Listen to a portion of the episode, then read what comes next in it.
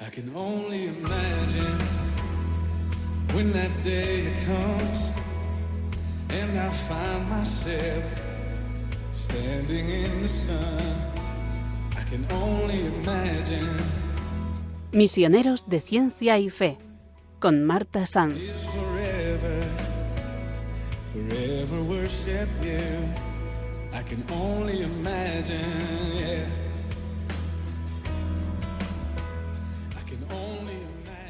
Bienvenidos un día más a Misioneros de Ciencia y Fe en Radio María.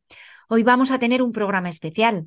Habitualmente nos acompañan científicos, médicos, biólogos, investigadores, expertos, psicólogos y pacientes, pero hoy nos vamos a centrar en un misionero que transmitiendo su fe y amor por Cristo es capaz de arrancar de las manos del enemigo a numerosas personas cuyas vidas se encuentran en completa oscuridad, viviendo en la noche, en la prostitución, inmersas en adicciones como las drogas, el alcohol o la pornografía, personas con vidas destrozadas. Se trata de un abogado, Ignacio Sánchez, un hombre felizmente casado con tres hijos, que se autodefine como un loco de Medjugorje desde marzo de 2008 y enamorado de Jesús, que se sintió llamado a desarrollar una labor de rescate y evangelización en el lugar que menos sospecharía de su vida. En la segunda parte del programa estará con nosotros Michaela y eso sí, me gustaría advertirles que ese testimonio es fuerte. Bienvenido Nacho, gracias por acompañarnos en el programa de hoy. Un placer. ¿Cuál es ese lugar del que hablabas que no te esperabas y, y que allí has, es donde has sido llamado a desarrollar esta labor de evangelización tan maravillosa que estáis haciendo? Bueno, ese lugar, yo no es que siempre me ha gustado el fútbol, pero no, eh, la verdad es que mis prioridades en la vida han cambiado, pero ese lugar es el Camp Nou. El Camp Nou yo lo conocía, o mejor dicho, en las afueras del Camp Nou, porque yo he jugado a hockey hierba toda mi vida en el club de polo, que está justo enfrente del Camp Nou. Y cada noche que salíamos de entrenar nos encontrábamos con un, con un mundo realmente desconcertante, incluso dantesco, ¿no? Que es la gente que ejerce la prostitución y ofrecen sus cuerpos y su desnudez a, a los clientes. Y bueno, pues yo venía de un colegio de Opus Dei y la verdad es que para nada me esperaba estar en este mundo intentando acercarme a estas personas para ayudarles a salir de, de, de todo. ¿Y cómo comenzó todo? ¿Cómo empezó esta iniciativa, Nacho? Pues, eh, pues es una mm, concatenación de sucesos o de eventos. Eh, te decía, decía antes en la presentación, ¿no? Radica todo en Local Medjugorje desde marzo del 2008. En aquellas épocas yo estaba en trámites de nulidad canónica con mi exmujer eh, y con mi actual mujer decidimos realizar siete peregrinaciones a siete lugares marianos y uno de ellos lo escogimos, o casi diría que lo escogió el Señor o la Virgen María. Al llegar una tarde a casa, en el portal del edificio, alguien había abandonado un libro que hablaba sobre apariciones marianas. Pues Fátima, Lourdes, y bueno, lo cogí, cogí ese libro abandonado, me lo subí a casa, me lo de, leí de arriba abajo y vi que hablaba de unas apariciones en un sitio que se llama Medjugorje. Digo, ¿Medjugorje? Me puse a mirar por internet y, y como que no veía el fin de las apariciones, ¿no? Porque uno siempre tiene la noción de que las apariciones de la Virgen María tienen lugar en un periodo más o menos acotado de la historia, empiezan y acaban, ¿no? Y no veía el final. Y entonces yo alucinaba, digo, pero ¿dónde está el final? Y entonces investigué, investigué, investigué, me enamoré de la historia de Medjugorje y vi que realmente como que las apariciones continuaban, ¿no? Totalmente ignorante de la entidad de la importancia de la trascendencia de estas apariciones, convencí a mi mujer por entonces de, de, ir con un Opel Corsa dos días de ida, dos días de vuelta, a estar allí dos días en Medjugorje. Eh, piensa que mi mujer, eh, y, o sea, estábamos viviendo en pecado. Mi mujer eh, pasaba bastante de ir a misa y iba a misa porque yo se lo decía, pero yo le decía, cariño, que a mí me gustaría que estuviéramos viviendo en Gracia. Y mi mujer me decía, pero ¿qué problema hay a vivir en Sarriá? porque ella no tenía ninguna noción de la religión, no sabía ni siquiera lo que era vivir en gracia o no, ¿no? Eh, así que le convencí, fuimos a Medjugorje un 18 de marzo del 2008 y flipamos en colores. Y me volví un adicto. Fruto de volverme adicto a Medjugorje, em, eh, me metieron en un equipo de promoción de una película que se llama Menisla Tierra de María y en diciembre de 2013 mm, conocí al director de la película y uno de los protagonistas que sale en la película, que realiza lo mismo en las calles de Guadalajara, México, buscando a gente que ejerce la prostitución para sacarles de ese mundo. Total, que conozco a Salvador Íñiguez, nos hacemos muy buenos amigos y dos meses después hago el retiro de Maús, que a mí me cambió la vida. Y ese cambiarme la vida, pues me, llevó a mm, hacer lo que el Señor me mandara, donde me sintiera llamado. Y Salvador Íñiguez mantuvo el, el contacto con él durante dos años, vino a España, dio testimonio en Barcelona y dije, mira, Salvador, que me animo a hacer lo tuyo.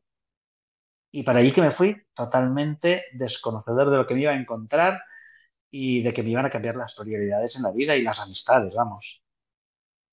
Menudo giro, un cambio de todo, ¿verdad? Eh, a ver, entonces, eh, ¿cómo, ¿cómo, te iniciaste? Eh, ¿Fuiste con él? ¿Empezaste a ir? No. A ver, cuéntanos. No, no, no.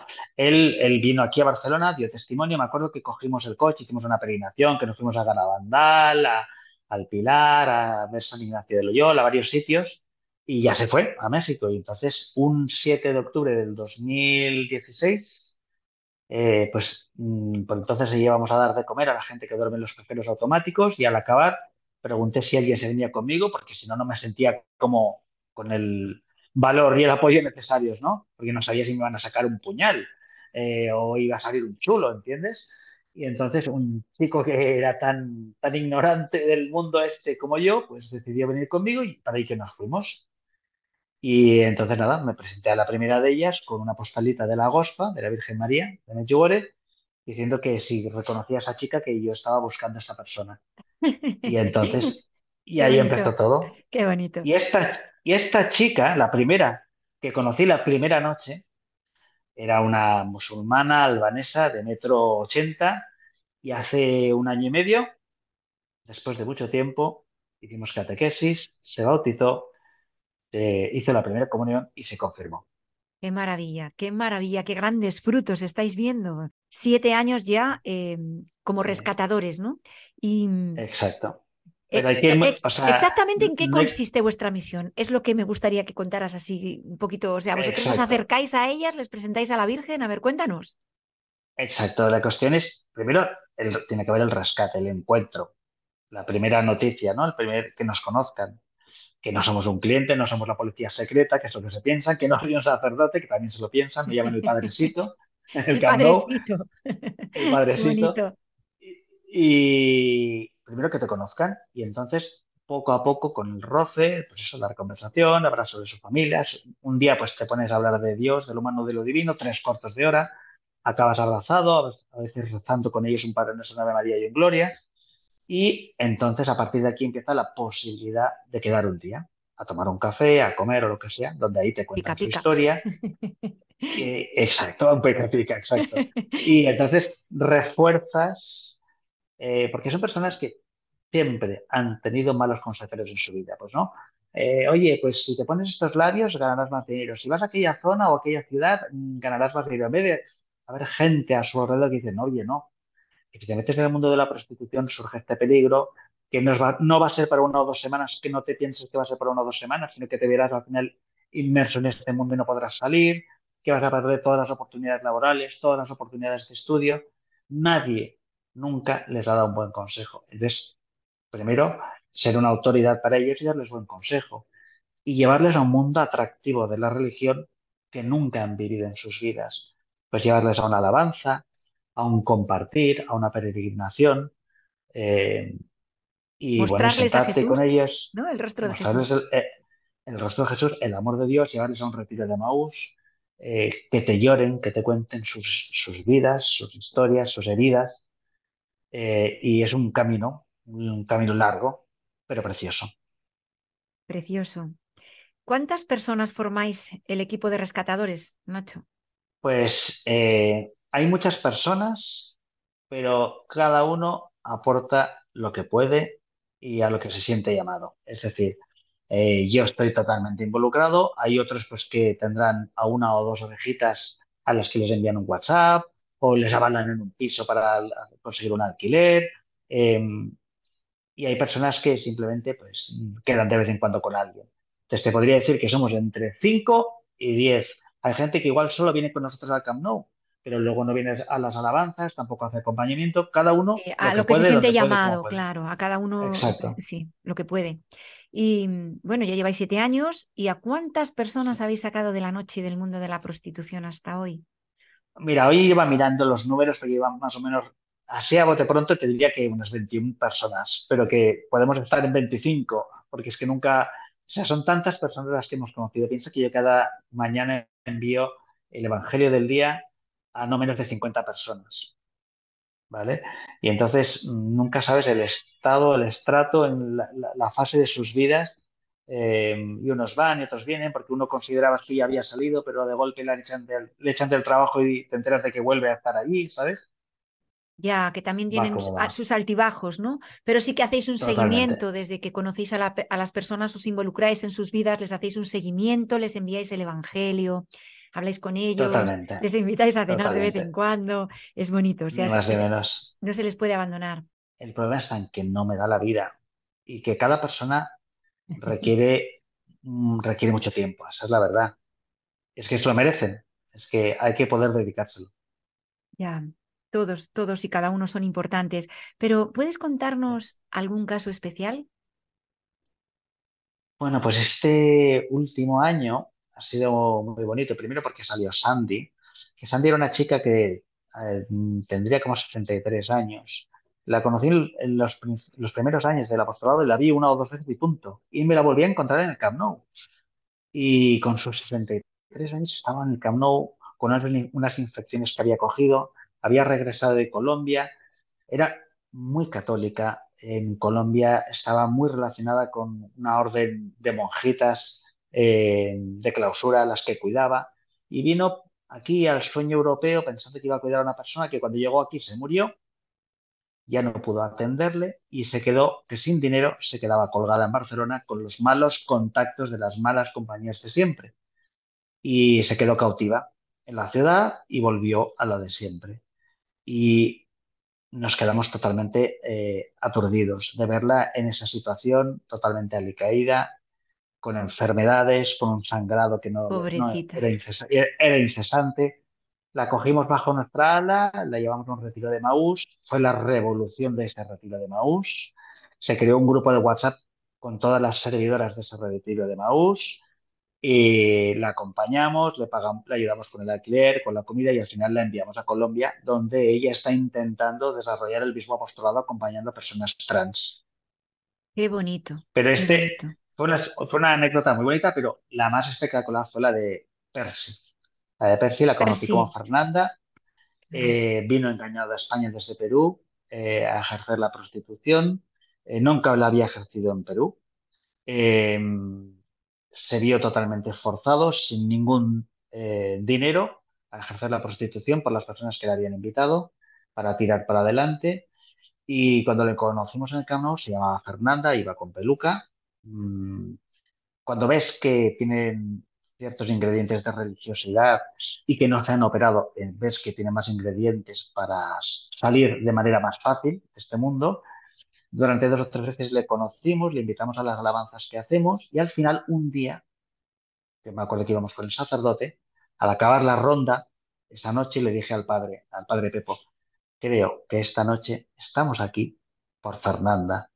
Dios nos ha enviado aquí para Fernanda, tal cual. Al día siguiente eh, fuimos a la alabanza y entonces quedó conmigo, me contó toda su historia, que es muy larga ahora para contártela, pero la cuestión es que eh, durante tres meses aceptó que yo le pagara el alquiler en otra casa porque estaba en la peor casa de la peor persona de Barcelona posible, de tráfico de drogas, de tráfico de personas, etcétera, etcétera. Le cogí el pasaporte, que todavía lo guardo, el pasaporte en mi casa, y entonces empezamos un proceso de catequesis. Yo sabía que seguía saliendo al cano, pero cada semana quedábamos para comer, nos reuníamos, hacíamos eh, un poco compartir y esa catequesis. Y entonces le dije, tú no te preocupes, tú no te preocupes, Percy. Después de las primeras ocasiones de venir vestido de mujer, acabó viniendo vestido de hombre, eh, muy ilusionado porque me veía en mí la ilusión de que yo lo viera vestido de hombre. Y entonces le dije, Percy, tú no te preocupes que dentro de poco te va a cambiar la vida. Se acercaba la fecha del retiro de Maús, y entonces eh, hicimos el bautizo el martes antes del retiro de Maús, eh, lo empadroné en mi casa para tratar de sacarle papeles más rápidamente de un asilo. Eh, después hizo el retiro de Maús su primera comunión y entonces un hermano de Maús que coincidió en su mesa lo contrató a su empresa ha dado un giro su vida, ya no se prostituye, ha dejado su aspecto femenino, ha recibido todos sus, sus sacramentos, primera comunión, bautismo y confirmación, y está trabajando y estamos a punto de conseguirle el asilo. Es una maravilla porque además sabes que ya estaba coqueteando con las drogas, estaba coquete- coqueteando con el alcohol. Mañana me ha prometido que me dará su peluca, porque iré a Madrid a dar testimonio, a ver si doy testimonio mostrando ese elemento público y externo tan revelador y, Importante sabes es, si el ¿verdad? Qué importante. sí, sí. por- Oye, hay otro de, lo- otro de los casos que, que tú llevas que se llama Diego. ¿Cómo está Diego? ¿Qué tal? Mira, con Diego eh, está acompañándole Juan, eh, que es el, nuestro ¿Puedes guitarrista del grupo. qué bonito, ¿puedes hacer ahí un breve resumen a los oyentes para que sepan quién es Diego?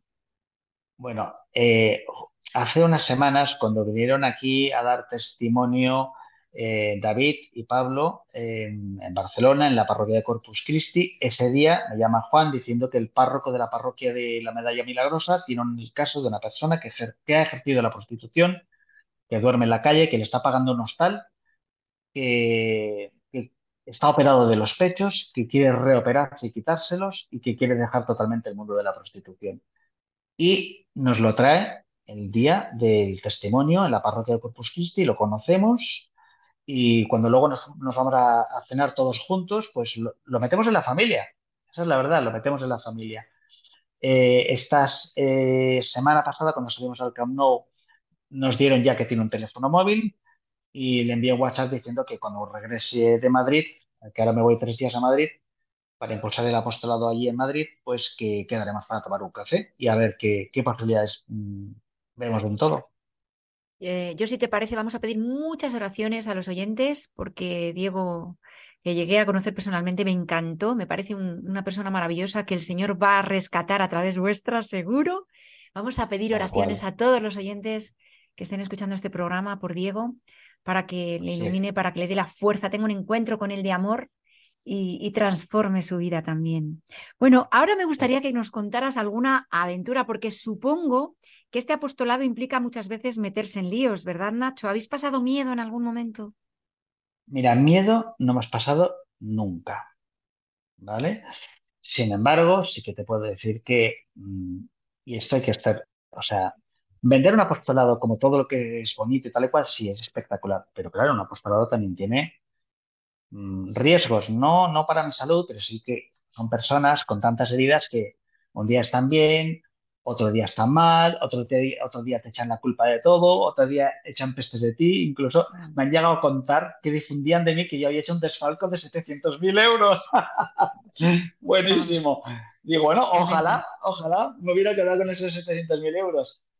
Pero, pero es una maravilla porque al fin y al cabo luego vienen las personas que te hieren, que difunden malas no- cosas de ti, pues te piden disculpas. Bueno, es, es un, es un proceso largo y uno se deja a veces llevar por lo que es maravilloso, que es precioso, pero hay que ser consciente de que precisamente el valor, el valor está en la dificultad. Y si no nos también, costase, sí, supongo también que, que no, que no te puedes separar de Jesús ni un, ni un momento, ¿no? Que tienes que estar ahí pegadito.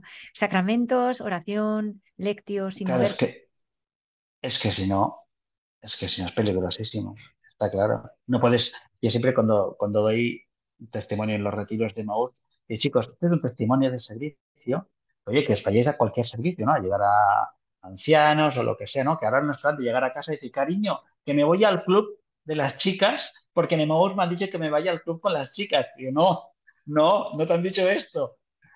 Tranquilo, hay que estar preparado, hay que ir con un sacerdote que te acompañe, hay que estar mm, protegido. Sí, Nosotros siempre salimos a rezar la oración de la preciosísima sangre, todos en grupo, antes de empezar la salida.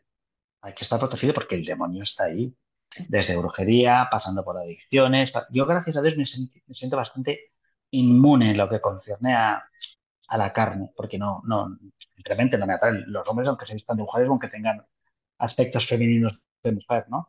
Me ha hecho mucha gracia hace poco que íbamos con el sacerdote y había una trans muy jovencita de 23 años, Luana, de Brasil. Madre mía, se enamoró del sacerdote, se lo comía, se lo comía. Pobre padre, pobre padre, lo que tiene que pasar con pobre padre ay, Pepo. Ay, señor, al final me Qué tuve que poner entre medio.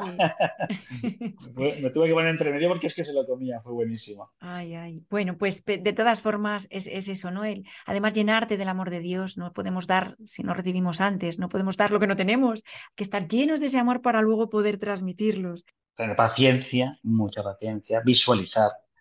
Hay que visualizar, hay que invertir tiempo, hay que invertir expectativas, ilusiones y oraciones, porque las cosas no llegan así. Los castillos no se construyen más, más que piedra a piedra. Poquito a poquito.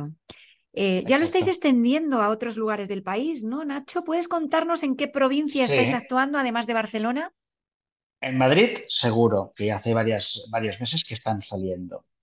Eh, y entonces estamos a puntito que empiece en Valencia con un chico que, que también lo desarrolló aquí, que es juez, eh, y que ahora mismo está ejerciendo en Valencia y está a punto de empezarlo allí, y quiere empezarlo allí. De hecho, estuvo primero destinado en Alicante y ya salieron alguna vez. Ah, está a punto de acabar sus estudios de diácono y quiere empezarlo en Valencia. Y luego un grupito de mucha gente interesada en el País Vasco pero que me dicen que están interesados, pero no acaba de, fra- de fraguar. Sí que fuimos, y esto es anecdótico y es espectacular, había cinco chicas de Maús que querían empezar el apostolado, pero allí en San Sebastián no hay prostitución en la calle, o apenas no la hay. Y nos fuimos a, a un prostíbulo, a un club, pagamos nuestra entrada y fue espectacular. Aquello fue una, una cosa impresionante. Con el miedo del cuerpo de que no nos echaran a patadas, porque además en un prostíbulo no habían visto nunca chicas, y entramos ahí y al final acabamos en mitad de la pista de baile, pasando de extraperlo, medallitas de la Milagrosa, rosarios y, y postales de la Virgen María, todos abrazados, llorando ellas, las personas que ejercían la prostitución llorando en mitad de la pista, les dieron el teléfono a estas chicas del País Vasco y quedaron con ellas un par de veces hasta que se enteraron y las cambiaron de destino. Pero fue una maravilla. Hay que seguir rezando para que se siga extendiendo esta misión por todos los rincones, no solo de España, sino del mundo entero. Está cual. Nacho, si alguien quiere unirse a vuestro apostolado, ¿cómo puede hacerlo? Pues que contacten a través de Radio María, eh, como ya ha pasado con alguna persona, y, que contacte conmigo. Y yo encantado. De hecho, he ido a más, a más ciudades, ¿eh? a intentar abrir el apostolado. Pero bueno, hay que picar mucha piedra hasta que, ¿no? Como aquello del, del Evangelio, de tirar las semillas, ¿no? Unas caen sobre piedra, otras en zarza y otras en tierra fértil, ¿no? Pues eh, ojalá llegue a todas las partes de España y de allí a todas las partes del mundo. Eso es este apostolado de María Magdalena, así se llama, ¿verdad? Vamos a Tal cual. anunciarlo, apostolado de María Magdalena. Ahí queda eso. Maravillosa misión la que estáis llevando, Nacho. Muchísimas gracias por acompañarnos en este programa. Ha sido un verdadero placer tenerte entre nosotros. Pues nada, gracias a vosotros por llamarnos y por la labor- la buena labor que hacéis. Que ya sabes que a la chica que vendrá después nos conocimos gracias a vosotros. Bueno, y ustedes no se marchen porque después del tema musical estará con nosotros Michaela, justamente una chica que fue conocida a través de Radio María por Nacho y fue rescatada por el Señor. Quiero advertirles, eso sí, que su testimonio es fuerte. Una mujer que siendo menor de edad fue abusada y secuestrada por una red de prostitución y durante años vivió un auténtico infierno. Su vida fue completamente transformada gracias a un encuentro con Jesús.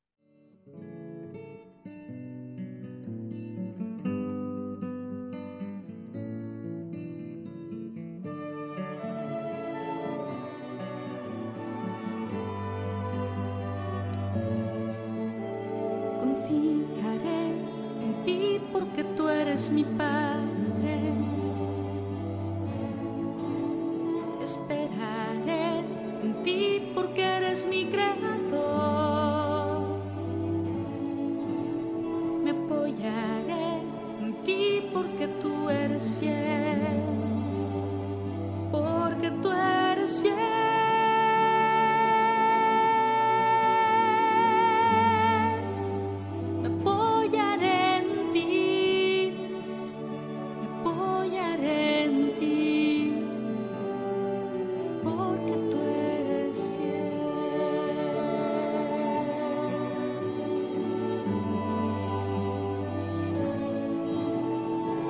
Tú perdonas todas mis culpas y curas todas mis dolencias.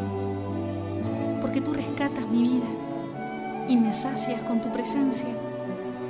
Porque eres paciente y misericordioso y no me tratas según mis errores.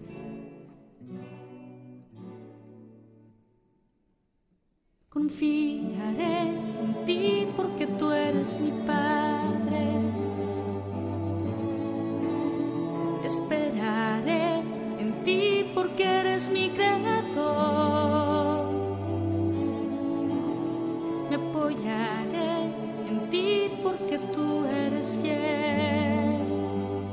Porque tú eres fiel, oh Señor. Me apoyaré en ti.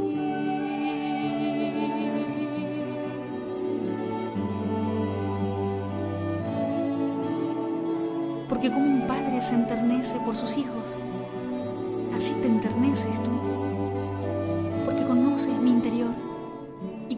comprendes que soy humana. Confiaré en ti, oh Señor,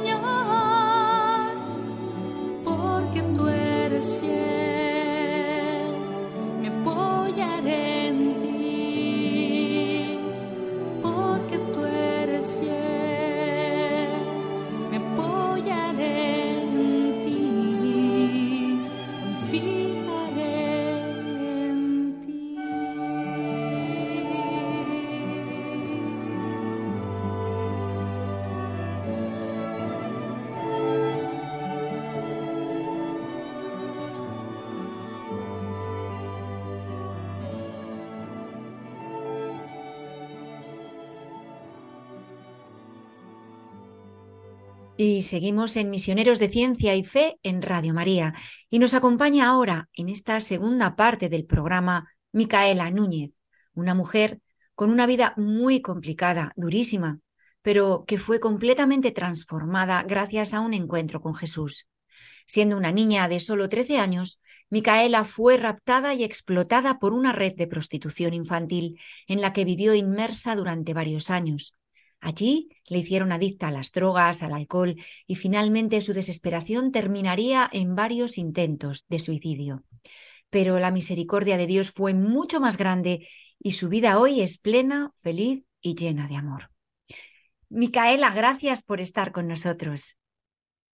Hola, buenos días. Pues eso, eh, mi seudónimo es Micaela y agradeceros a todos los oyentes que estén escuchando y, y nada, y pediros que, que tengáis, mm, no sé, una mente amplia, ¿no? Para ver eh, mm, no tanto el dolor, sino más la misericordia de Dios, ¿no? Eso es la transformación que él llevó a cabo en tu vida. Bueno, es verdad que, cierto, Micaela es un nombre seudónimo. Por seguridad no, hemos- no podemos ofrecer el nombre verdadero de, de nuestra gran invitada de hoy. Pero nos va a contar un poquito cómo sucedió todo y vamos a empezar, si te parece, hablando de tu infancia. ¿Cómo fue tu infancia, Micaela? Soy de una familia muy humilde, muy humilde, ¿no? Tanto que se puede decir casi y los últimos esclavos, ¿no? De Sudamérica, de servicio terrateniente, ¿no? Entonces, donde, donde todo el mundo consideraba eh, a la esclavitud como propiedad, ¿no? Digo de, o sea, de la, de la clase baja o muy baja, ¿no? Muy difícil, muy difícil, de mucha hambre, o sea, eh, no se pueden imaginar las carencias, tanto económicas como, como físicas, emocionales, se pueden dar en estas circunstancias, ¿no? Eh, donde, donde uno, o sea, cada día intenta sobrevivir prácticamente, ¿no? ¿Tenías O sea, hermanos pequeños? Sí, gracias a Dios, mi madre tuvo un corazón tan grande que tuvo dos hijos, dos hijos adoptivos, ¿no? Porque allá los regalaban en la iglesia. pero sin embargo somos cinco hermanos del matrimonio, digamos, de mis padres, ¿no? Porque mi madre siempre antes quería casarse por iglesia, porque eh, nosotros limpiábamos la iglesia. O sea, aparte de, nuestro trabajo en la casa grande, como servidumbre, como esclavos, como empleados, eh, nos gustaba ir a barrer el, el templo, ¿no? Barríais el templo y dedicabais, eh, bueno, tú los recuerdos que tienes era de muchísimo trabajo, carencias, hambre, falta de ropa, ¿no? Por todas las carencias de hambre que teníamos, porque nosotros, o sea, por ejemplo, no comíamos los melocotones, pero gracias a mi abuelita, que era la, la cocinera, pues podíamos comer las cáscaras de los melocotones que los pelaban, ¿no? Y, y también chupar las naranjas que, que exprimían, ¿no? Entonces, gracias a esto, eh, nosotros pues podíamos subsistir porque prácticamente éramos como unas ratas, ¿no?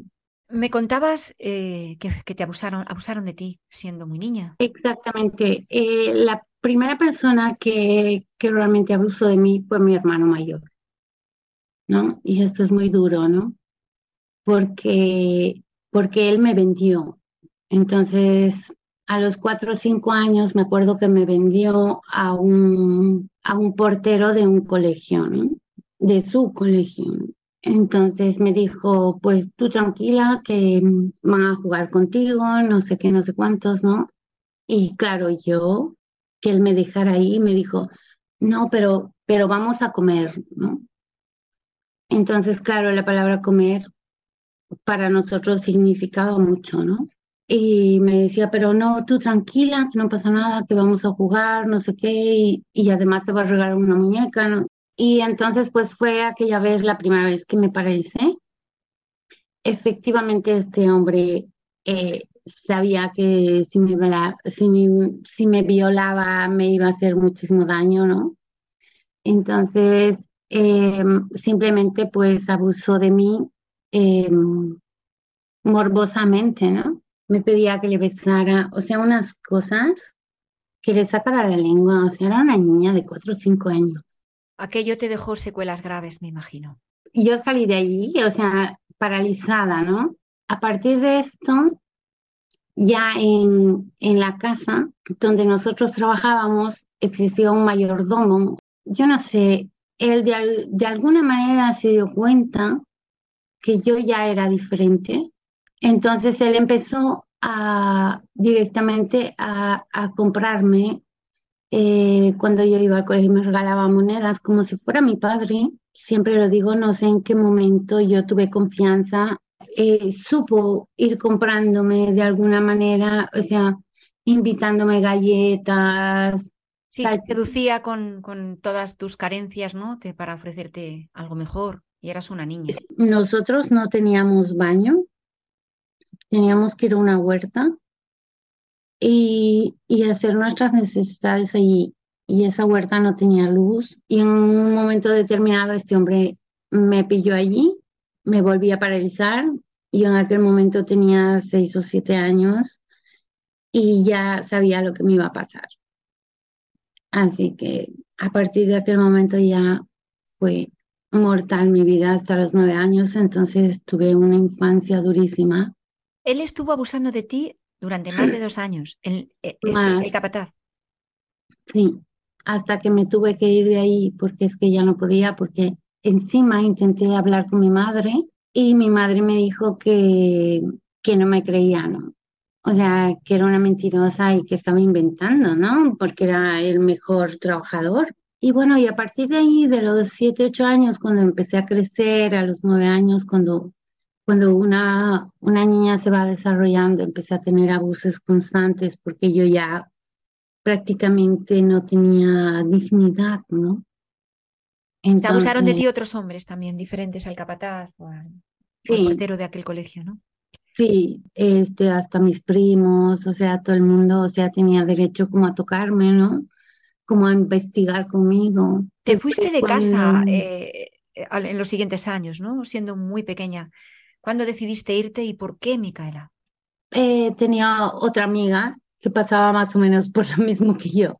eh, que era pues la hija de, otra familia igual que yo, entonces eh, decidimos eh, comunicarnos un anuncio del periódico de que necesitaban niñeras.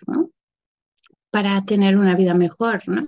Entonces, claro, eh, mi amiga esta pues decide, eh, decide comunicarse con este número de teléfono, ¿no? Eh, nos hacen una entrevista, nos separan directamente, nos vamos a, una, a un bus y empezamos a emigrar.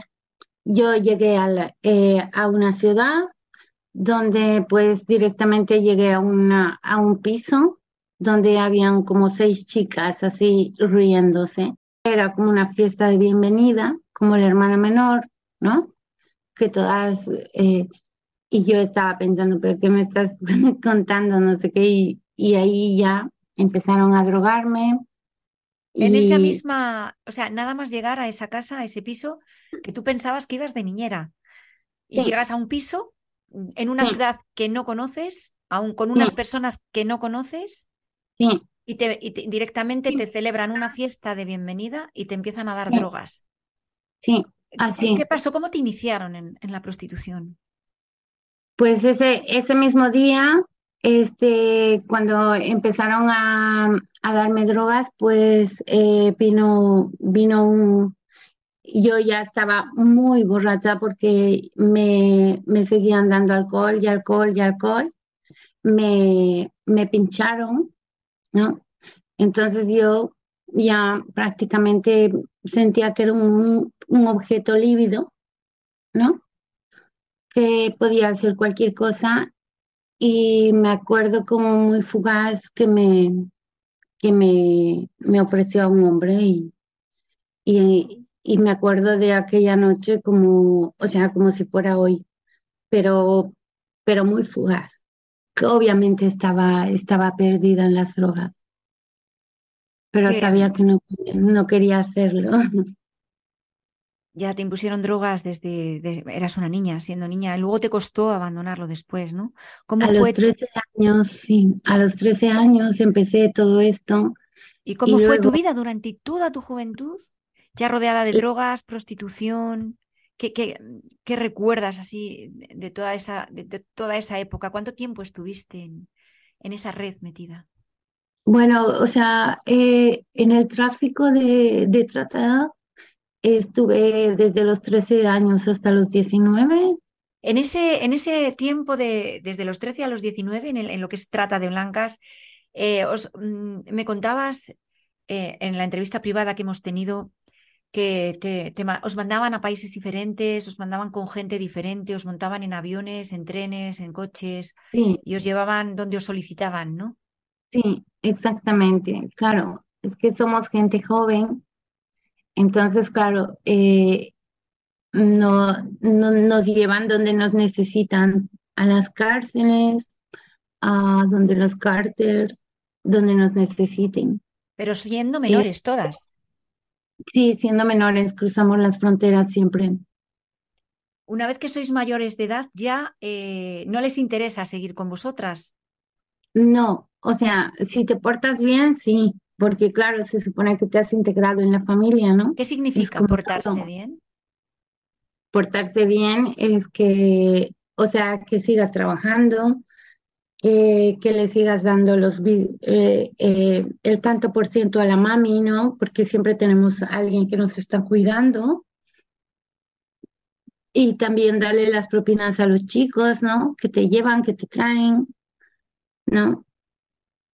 Portarse bien y no decir nada y si te necesitan tú siempre estar disponible, ¿no? Esto significa portarse bien. Así es que ya rompes con todo ello. ¿Con qué años dejas? Porque primero abandonas esa red de prostitución, pero continúas con una vida trabajando en clubs de alterne.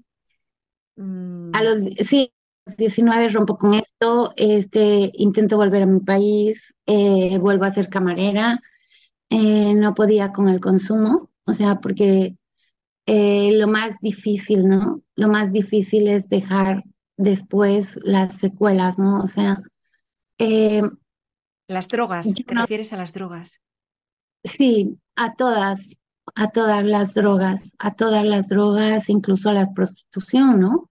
porque incluso te, te puedes hacer adicta al sexo, ¿no? Entonces, O te puedes hacer adicta, digamos, al maltrato, ¿no? Que es mi caso, ¿no? O sea, yo, yo por ejemplo, no, no, no me siento, no me, no me siento ni siquiera querida si no me maltratas. estabas en Entonces, claro, tesitura, habías perdido la dignidad. exactamente. Entonces las secuelas son muy duras, ¿no? Entonces quiero, quiero que todas las personas vean que, que si tienen la mínima posibilidad de salir de esto, que lo hagan, ¿no? Y, y que con la ayuda de Jesucristo se puede, o sea, solo con Él, porque nadie más que Él nos acepta tal como somos. Bien, Nadie. ahí, cuando conoces a Jesús es porque decides salir ya de todo aquello y vienes a España. Bueno, yo salí de todo aquello porque eh, mis hermanos ya, eh, vivían en Israel, entonces ellos me habían conseguido un, un puesto de, de sirvienta en Israel, ¿no? Yo estaba en Argentina y bueno, entonces yo me fui para allá y no, no, cru- no, no crucé, entonces estuve un año en Egipto intentando cruzar. Luego, pues mi hermano me dijo, quédate donde, donde para el avión. El avión paró en España. Eh, Dios me rescató gracias a una mujer que, que yo la tenía como madrina, ¿no? Que cuando yo llegué a, España, pues la busqué y la encontré y ella me tuvo en su casa. Eh, una mujer de fe eh, fue la que me inició Radio María, que es la que le agradezco un montón. Eh, mi ángel. Si te parece, Micaela, vamos a reflexionar y a meditar unos instantes con este precioso tema musical.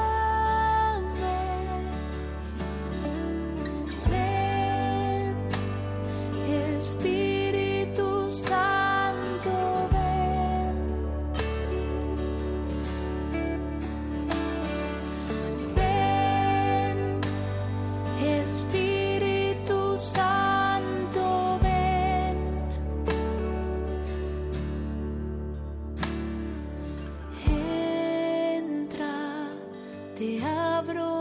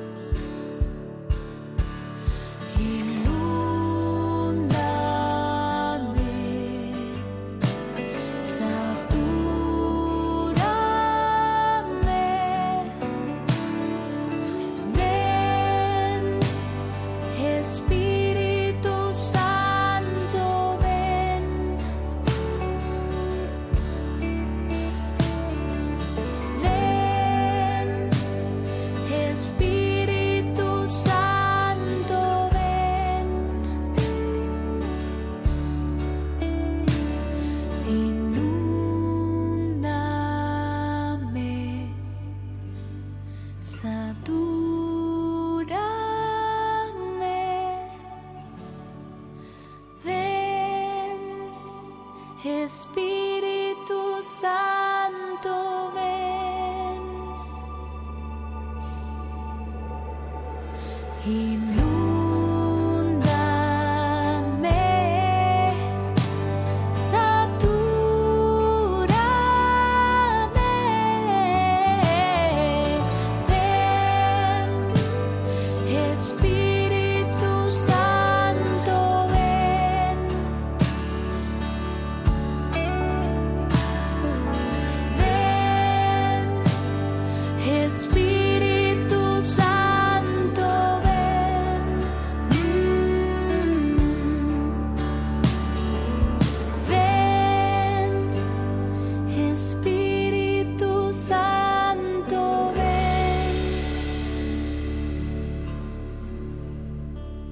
Y seguimos en Misioneros de Ciencia y Fe.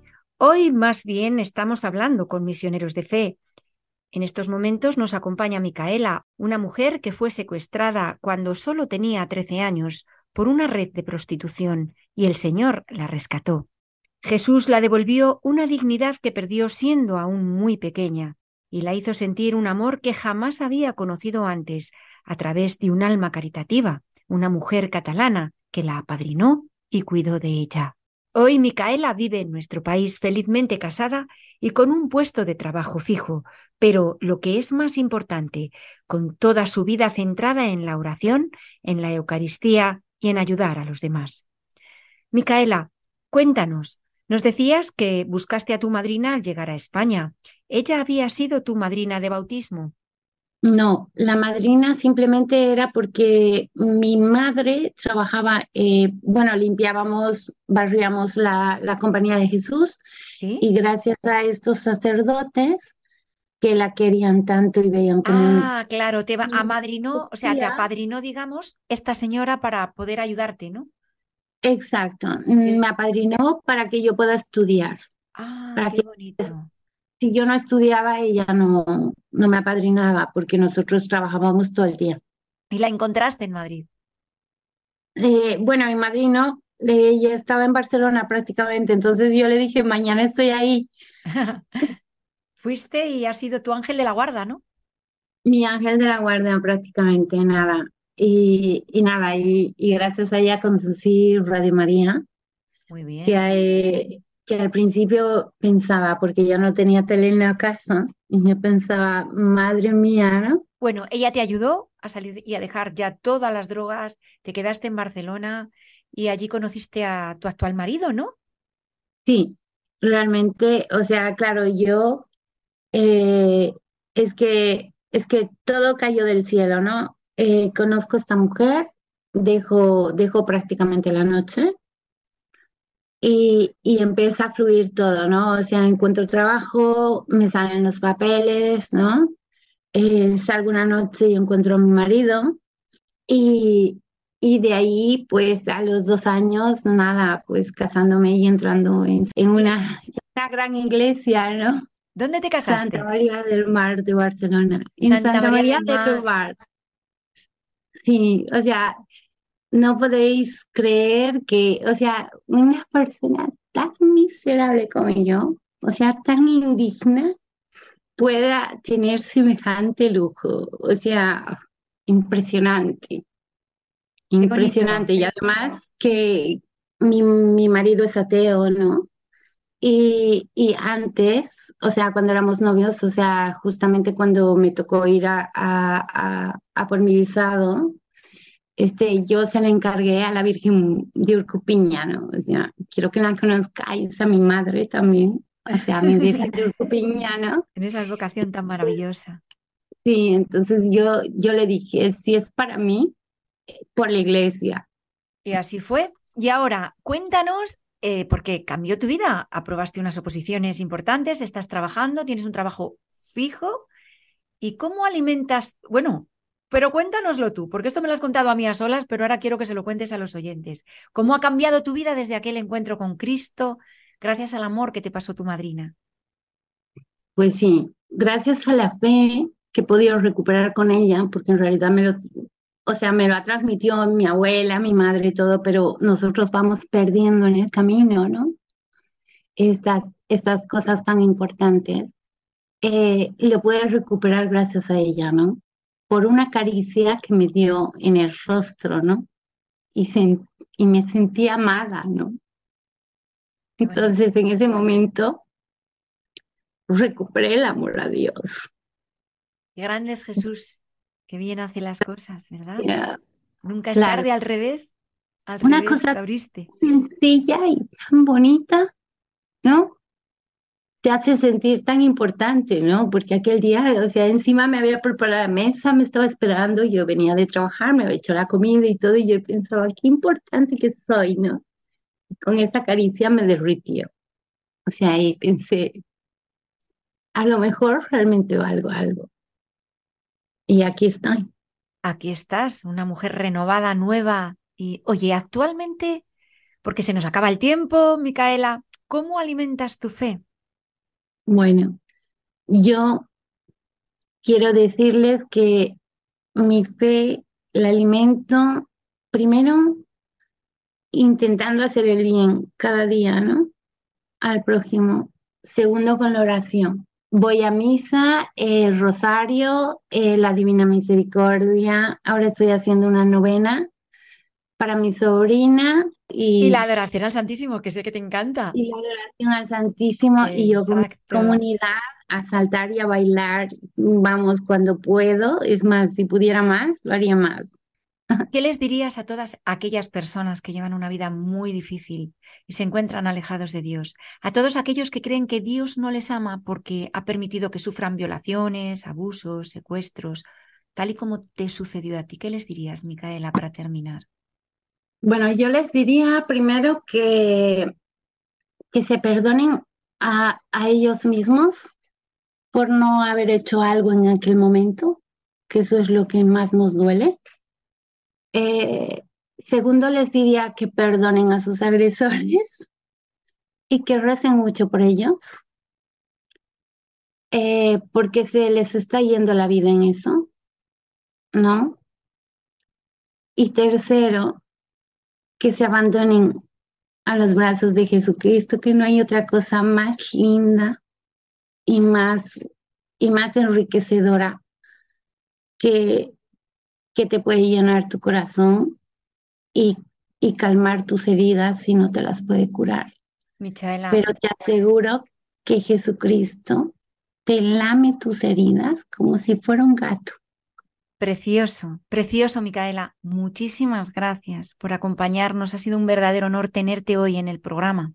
Marta, un placer. Bendiciones para todos. Gracias. Y sobre todo para todas las madres para todas las madres, un consejo, dedicar el tiempo necesario para vuestros hijos. Lo necesitamos, lo necesitamos. Tan importante, ¿verdad? Muchísimas gracias por acompañarnos. Y también me despido de todos ustedes hasta el próximo programa de Misioneros de Ciencia y de Fe. Si tienen comentarios, sugerencias o peticiones, pueden escribirnos al correo electrónico del programa misionerosdeciencia@radiomaria.es. Si desean volver a escuchar el programa, pueden hacerlo en el podcast que se encuentra en nuestra web radiomaria.es. O si prefieren recibirlo en casa, pueden solicitar el CD llamando al teléfono 91 822 8010. Muchas gracias por acompañarnos. Volveremos a estar con todos ustedes dentro de dos sábados a las 3 de la tarde, a las 2 en las Islas Canarias. when that day comes and I find myself standing in the sun, I can only imagine. Misioneros de Ciencia y Fe, un programa dirigido por Marta Sanz. Worship you. I can only imagine, yeah. I can only imagine. Surrounded by your